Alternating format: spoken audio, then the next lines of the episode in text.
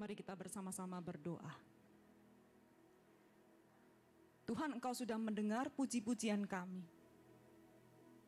Dan itu semua adalah isi hati kami yang kami mau ungkapkan di hadapan Tuhan pada pagi hari ini. Bahwa kami percaya akan kuasa Tuhan, bahwa kami mau menyerahkan diri dipakai oleh Tuhan. Dengan kuasa Tuhan yang besar kami dijadikan alat yang penuh kuasa juga dalam kehidupan kami di dunia ini. Tuhan memimpin kami di dalam perenungan pagi hari ini. Biarlah engkau ditinggikan, dimuliakan. Dan biarlah anak-anakmu boleh menerima berkat. Di dalam nama Tuhan Yesus Kristus kami sudah berdoa. Amin. Silakan duduk rekan-rekan sekalian. Setelah kita masih membahas tokoh-tokoh di dalam Alkitab dan khususnya Sing telah memilih nama-nama orang-orang yang Tuhan pakai luar biasa. Sebetulnya mereka adalah orang-orang yang juga biasa saja. Tetapi karena kuasa Tuhan, mereka menjadi luar biasa. Mari kita membaca firman Tuhan mengenai Rahab. Yang kali ini diberi tema dari seorang pelacur menjadi seorang pahlawan wanita. Yosua pasal yang kedua, kita terlebih dahulu membaca ayat pertama hingga ayat yang ketujuh. Yosua pasal yang kedua, ayat yang pertama hingga ayat yang ketujuh saya akan bacakan buat kita sekalian secara cepat. Perikop ini diberi judul Pengintai-pengintai di Yeriko. Yosua bin Nun dengan diam-diam melepas dari sitim dua orang pengintai. Katanya, pergilah, amat-amatilah negeri itu dan kota Yeriko. Maka pergilah mereka dan sampailah mereka ke rumah seorang perempuan sundal yang bernama Rahab lalu mereka tidur di situ. Kemudian diberitahukanlah kepada Raja Yeriko demikian. Tadi malam ada orang datang kemari dari orang Israel untuk menyelidik negeri ini. Maka Raja Yeriko menyuruh orang kepada Rahab mengatakan, bawalah keluar orang-orang yang datang kepadamu itu yang telah masuk ke dalam rumahmu sebab mereka datang untuk menyelidiki seluruh negeri ini. Tetapi perempuan itu telah membawa dan menyembunyikan kedua orang itu Berkatalah Rahab, memang orang-orang itu telah datang kepadaku, tetapi aku tidak tahu dari mana mereka. Dan ketika pintu gerbang hendak ditutup menjelang malam, maka keluarlah orang-orang itu, aku tidak tahu ke mana orang-orang itu pergi. Segeralah kejar mereka, tentulah kamu dapat menyusul mereka. Tetapi perempuan itu telah menyuruh keduanya naik ke soto rumah dan menyembunyikan mereka di bawah timbunan batang rami yang ditebarkan di atas sotoh itu. Maka pergilah orang-orang itu mengejar mereka ke arah sungai Yordan, ke tempat-tempat penyeberangan dan ditutuplah pintu gerbang segera sesudah pengejar-pengejar itu keluar. Saudara sekalian, teman-teman yang terkasih, seandainya kita mendengar sebuah laporan dari para pengintai mengatakan seorang pelacur menolong kami melakukan pengintaian. Menurut teman-teman sekalian, kesannya bagaimana? Apakah kita akan melihat para pengintai ini sudah melakukan tugasnya dengan baik? Wah, bagus kamu. Atau justru kalimat ini membuat prestasi mereka agak turun sedikit begitu ya? Lah, kamu kok dibantu oleh seorang pelacur? Itu sebetulnya kerjaan kamu mengintai toh.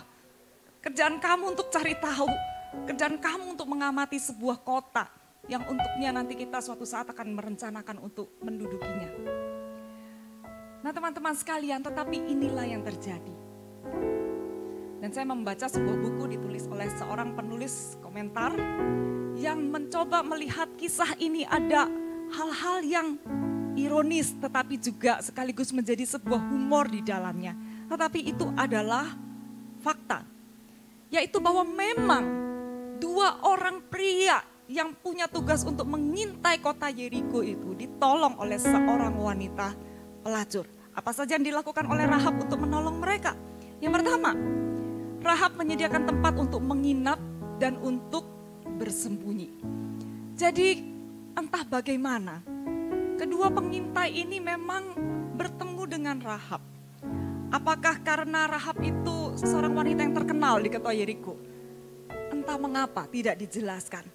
Tetapi memang Rahab menyediakan tempat untuk mereka menginap.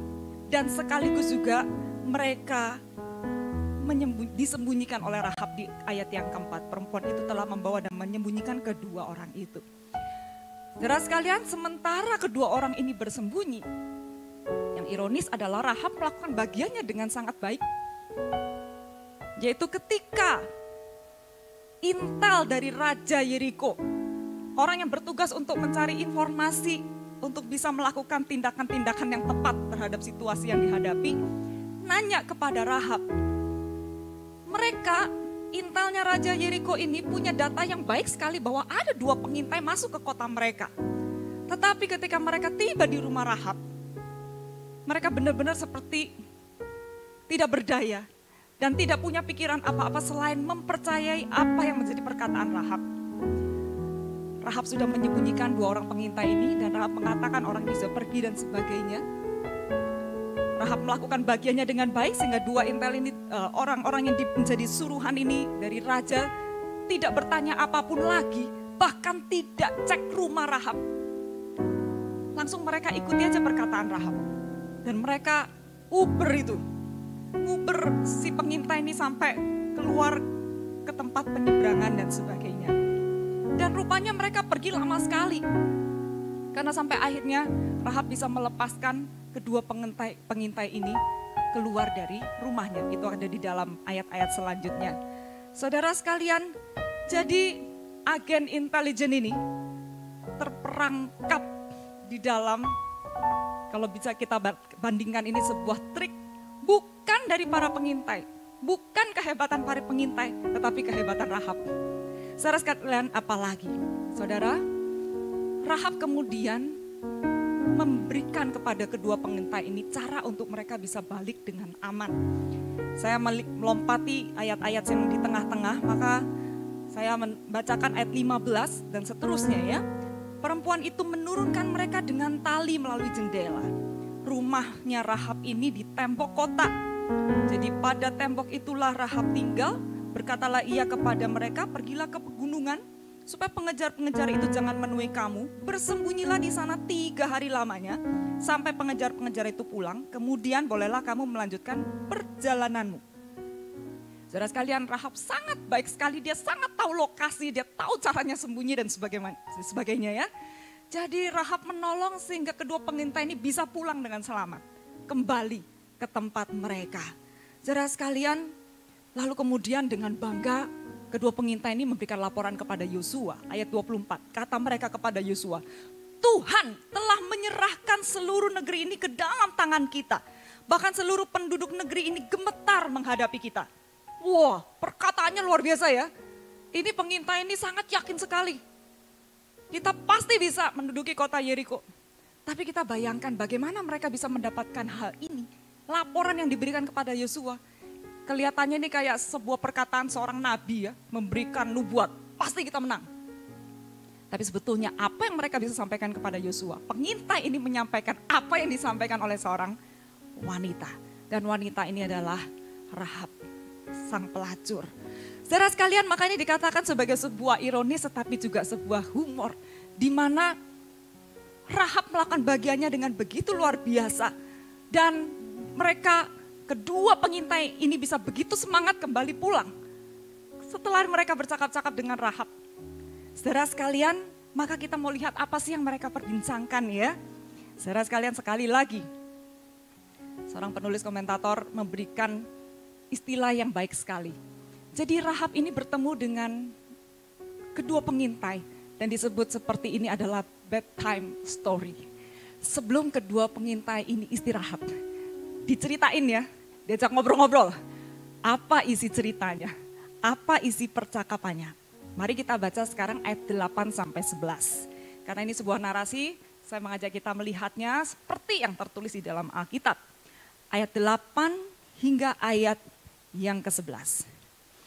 Tetapi sebelum kedua orang itu tidur, naiklah perempuan itu mendapatkan mereka di atas sotoh dan berkata kepada orang-orang itu, aku tahu bahwa Tuhan, T-U-H-A-N-nya huruf besar semua Allah Yahweh, telah memberikan negeri ini kepada kamu dan bahwa kengerian terhadap kamu telah menghinggapi kami.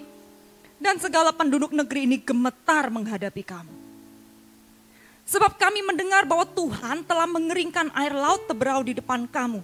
Sehingga kamu berjalan keluar dari Mesir dan apa yang kamu lakukan kepada kedua raja orang Amori yang di seberang sungai Yordan itu. Yakni kepada Sihon dan Ok yang telah kamu tumpas. Ketika kami mendengar itu, tawarlah hati kami dan jatuhlah semangat setiap orang menghadapi kamu. Sebab Tuhan Allahmu ialah Allah di langit di atas dan di bumi di bawah. Saudara, ini yang disebut sebagai bedtime story-nya Rahab. Sebelum jam untuk istirahat malam, dia menceritakan sebuah kisah yang luar biasa tentang orang-orang di mana bangsa-bangsa Kanaan itu ada dan tentang dirinya sendiri. Saudara, sebetulnya di dalam perkataan ini kita melihat sebuah keyakinan iman yang baik sekali, yang sangat besar dan sangat mendalam, yaitu yang pertama. Di ayat yang ke-9 Rahab berkata dia tahu bahwa Tuhan telah bukan akan ya, telah dalam bahasa Inggris has given tanah ini kepadamu negeri ini kepada kamu. Saudara sekalian, kita tidak tahu bagaimana Rahab bisa mengenal atau setidaknya mendengar tentang peristiwa-peristiwa ini, mengenal bangsa Israel, tahu tentang Tuhan Allah Israel. Tetapi saudara sekalian, pengertian ini, berita yang dia pernah dengar ini, yang pasti membuat dia takut. Tetapi selain membuat dia takut, sebetulnya ada hal yang lebih indah lagi itu adalah apa? Bahwa Rahab sendiri sebetulnya percaya kepada Allah Israel yang luar biasa ini. Saudara sekalian, melampaui ketakutannya terhadap orang Israel, maka di sini Rahab menyatakan imannya kepada Allah Yahweh, yaitu ayat yang 11. Sebab Tuhan Allahmu ialah Allah di langit di atas dan di bumi di bawah. Saudara kenapa Rahab menggunakan penjelasan ini tentang Allah Israel? Saudara bangsa-bangsa di luar Yahudi, orang-orang Kanaan itu, mereka mempunyai pemahaman bahwa ada banyak ilah. Ada ilah-ilah yang khusus untuk ngurusin perkara-perkara di atas, sorgawi, di atas bumi sana. Ada ilah-ilah yang bagian ngurusin yang di bumi di bawah yang berurusan dengan dunia.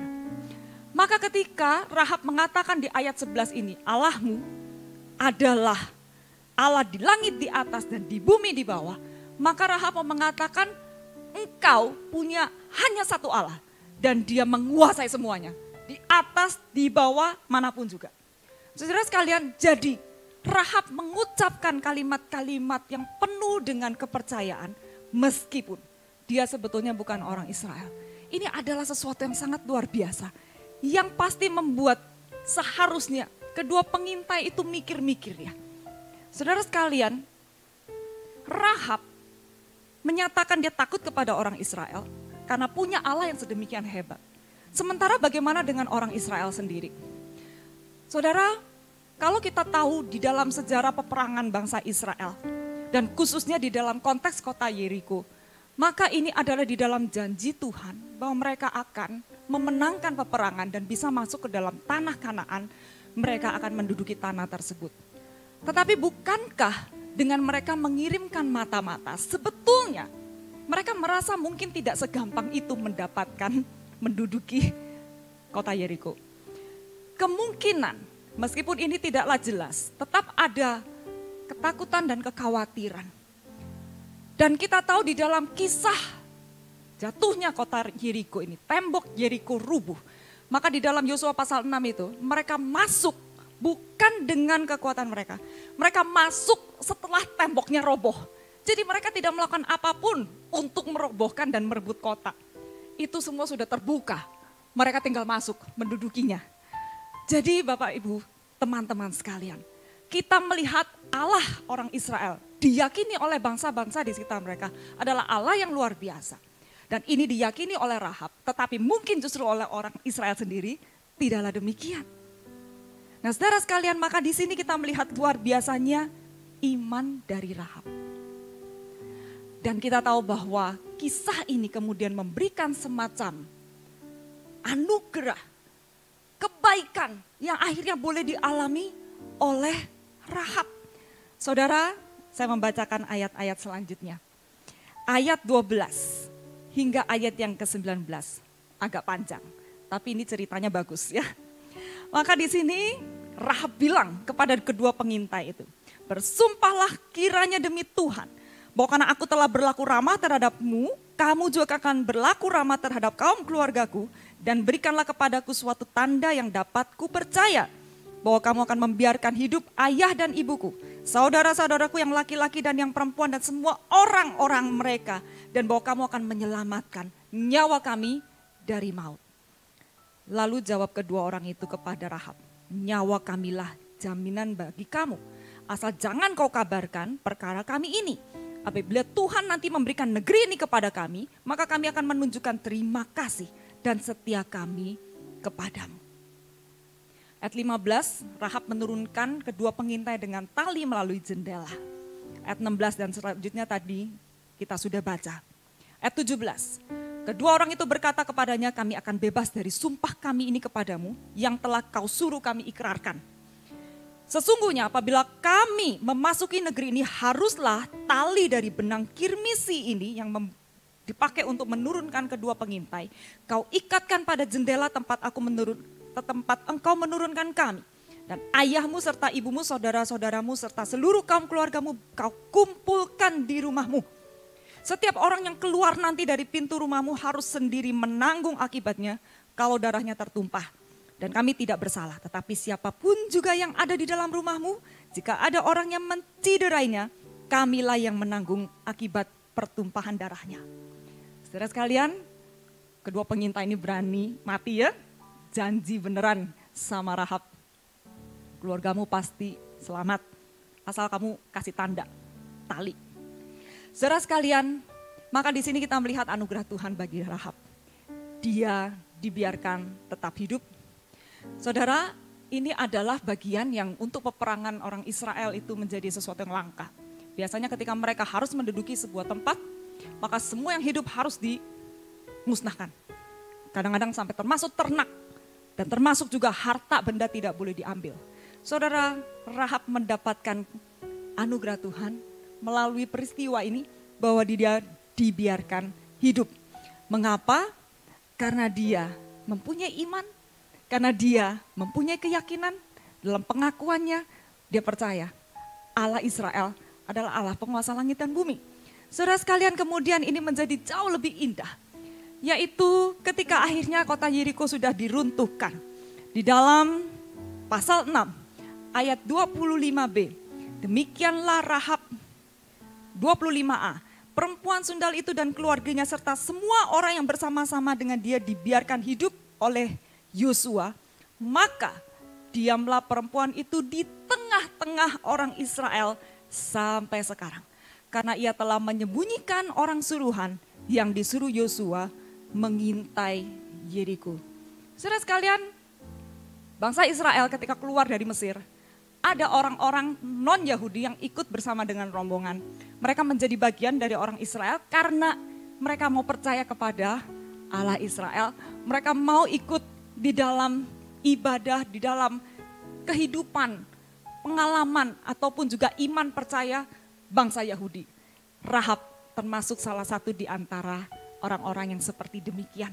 Dan Rahab kemudian bisa masuk di dalam keluarga besar Israel. Karena apa? Dia tidak perlu lagi mengik mengajukan syarat atau memenuhi syarat-syarat tertentu. Sejak pertemuan pertama dengan dua pengintai itu, dia sudah menyatakan dirinya siap masuk ke dalam keluarga besar Israel. Karena dia percaya Allah Israel. Saudara sekalian, maka Rahab ini mendapatkan catatan yang sangat baik di dalam perjanjian baru. Yaitu di dalam dua kitab. Yang pertama adalah Yakobus pasal 2 ayat 25. Dan bukankah demikian juga Rahab pelacur itu dibenarkan karena perbuatan-perbuatannya ketika ia menyembunyikan orang-orang yang disuruh itu di dalam rumahnya. yang menolong mereka lolos melalui jalan yang lain.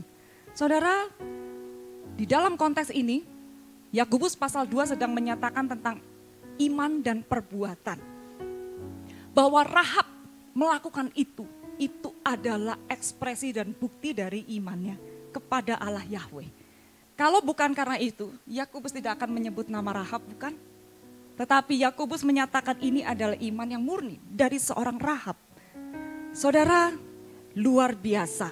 Ditambah lagi di dalam Ibrani pasal 11 ayat 31. Karena beriman juga, terjemahan bahasa Indonesia sehari-hari, maka Rahab wanita pelacur itu tidak turut terbunuh bersama-sama dengan orang-orang yang melawan Allah. Sebab ia menerima dengan ramah pengintai-pengintai Israel. Saudara, Rahab adalah wanita dengan reputasi yang tidak baik tentunya. Tetapi tindakannya menyatakan iman yang luar biasa. Saudara, maka ini menjadi pembelajaran buat kita. Allah tidak hanya menggunakan orang-orang pilihannya seperti para nabi, para pemimpin-pemimpin yang bisa menyatakan iman dan memimpin orang Israel di dalam penyembahan kepada Allah yang benar. Tetapi Allah juga menggunakan orang-orang yang tidak diharapkan. Allah harus diperhitungkan. Dalam semuanya ini, apa yang terjadi menjadi hal yang baik itu, semuanya sama-sama bekerja dengan baik pada porsi masing-masing. Tetapi di sini kita melihat bahwa Allah juga bisa memakai orang-orang yang tidak dianggap, orang-orang yang sepertinya tidak diperhitungkan untuk melakukan maksud dan rencananya yang indah. Saudara sekalian, di sini kita semua adalah orang-orang yang belajar dari sepanjang sejarah dan kisah-kisah di dalam Alkitab. Allah membuka pintu, Allah membuka kesempatan untuk orang-orang yang sepertinya tidak berdaya, orang-orang yang sepertinya lemah untuk ambil bagian dalam pekerjaan Tuhan.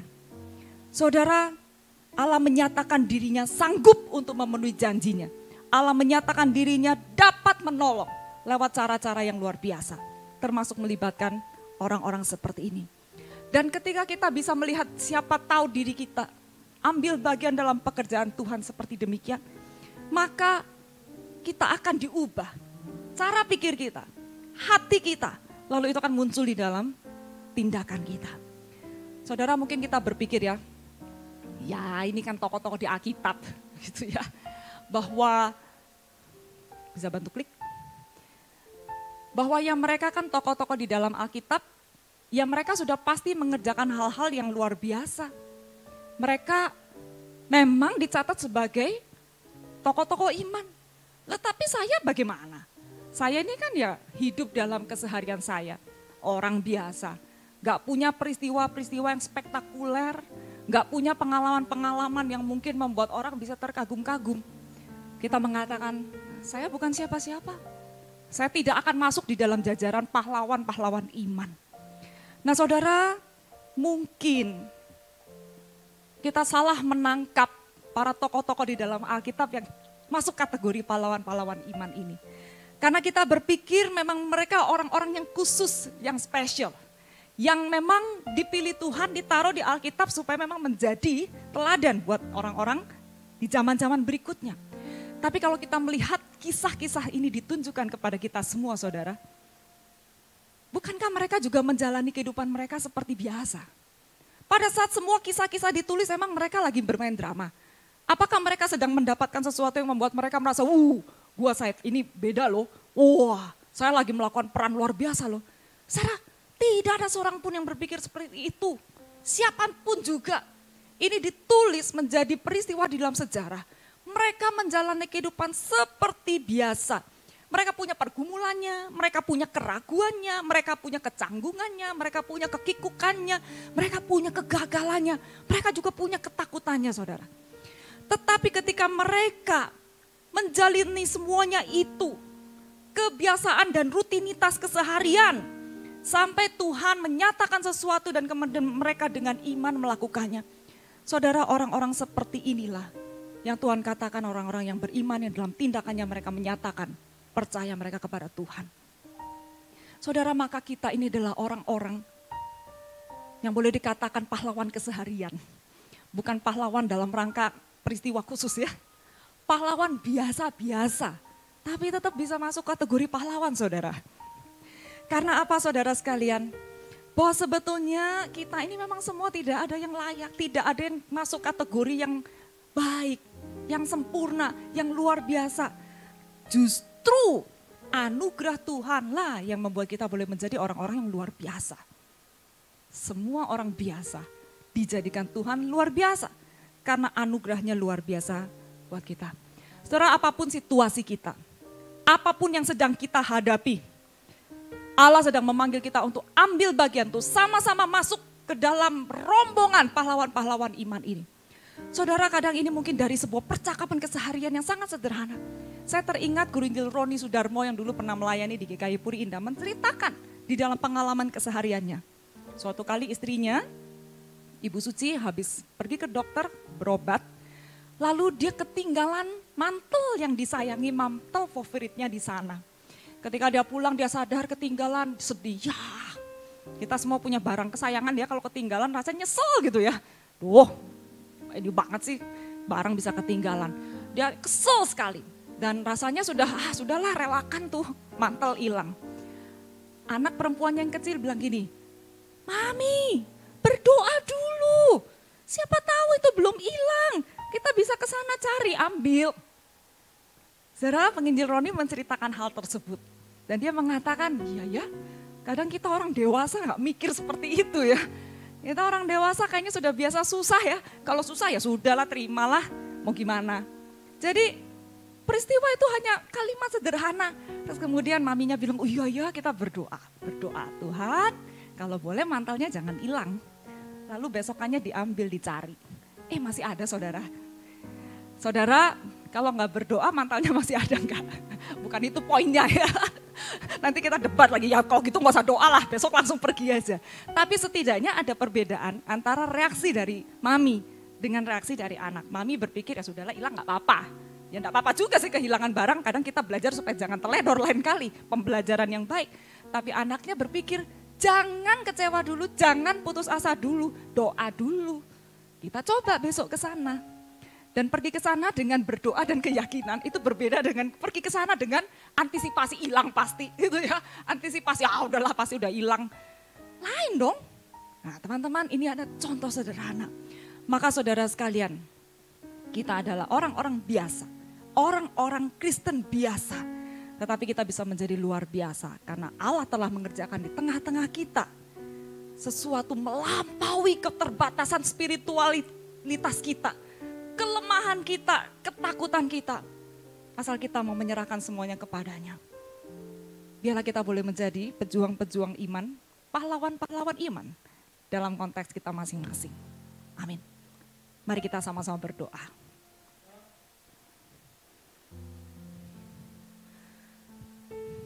Bapa di sorga,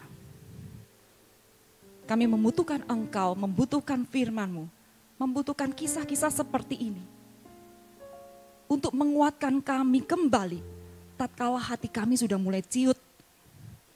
Tatkala kami telah banyak diisi oleh kepusingan dunia ini, kesusahan dan pergumulan, membuat kami sepertinya tidak punya keberanian untuk berharap dan percaya. Kami seperti orang-orang yang disiapkan untuk melihat sesuatu yang lemah, yang buruk, yang tidak baik, Supaya kami jangan kecewa ketika kami berhadapan dengan itu semua. Padahal engkau adalah Allah yang menginginkan kami menjadi orang-orang yang memandang ke depan dengan penuh harap dan keberanian. Yang punya keyakinan di dalam engkau. Bahwa ada hal-hal yang baik Tuhan sediakan buat kami. Bahwa kami bisa dipakai untuk mengerjakan pekerjaan-pekerjaanmu yang mulia. Bahwa kami masih bisa memberikan sumbangsih. Bahwa kami masih bisa mengubah sesuatu. Bahwa kami masih bisa bertahan bahwa kami tidak akan tersandung dan tergeletak. Semuanya ini ya Tuhan, kadang-kadang timbul tenggelam di dalam perjalanan iman kami. Kami bersyukur kalau kami mengenal orang-orang sederhana, orang-orang biasa, bahkan orang-orang yang rendah yang Tuhan bangkitkan di dalam Alkitab. Mereka mengingatkan kami, memang bukan kami yang besar, bukan kami yang kuat, tetapi Allah yang kami percaya, itulah yang membuat kami bisa menjadi kuat. Ampuni kami, kalau kami kurang menghargai kuasa anugerah Tuhan yang kau sediakan buat kami. Ampuni kami kalau kami tidak menggunakan kuasa dan anugerah Tuhan untuk kami berjuang di dalam kehidupan ini. Ampuni kami kalau kami masih mudah menyerah terhadap kesulitan. Dan ampuni kami kalau kami justru menyebarkan aura yang negatif kepada orang-orang di sekitar kami. Padahal sesungguhnya kami harus menyatakan pengharapan, menyatakan kasih, menyatakan sesuatu yang bisa membangkitkan semangat orang-orang di sekitar kami. Kalau Rahab bisa menguatkan dua orang pengintai, meyakinkan mereka Tuhan akan memberikan kota Yeriko. Biarlah kami juga boleh dipakai oleh Tuhan menjadi orang-orang yang perkataan kami menyemangati orang-orang di sekitar kami untuk melangkah maju dan bahkan juga untuk sama-sama percaya dan mengenal Yesus Kristus. Terima kasih Tuhan. Inilah doa kami. Tuhan, kami serahkan diri kami ke dalam tangan-Mu. Dalam nama Tuhan Yesus Kristus kami sudah berdoa. Amin.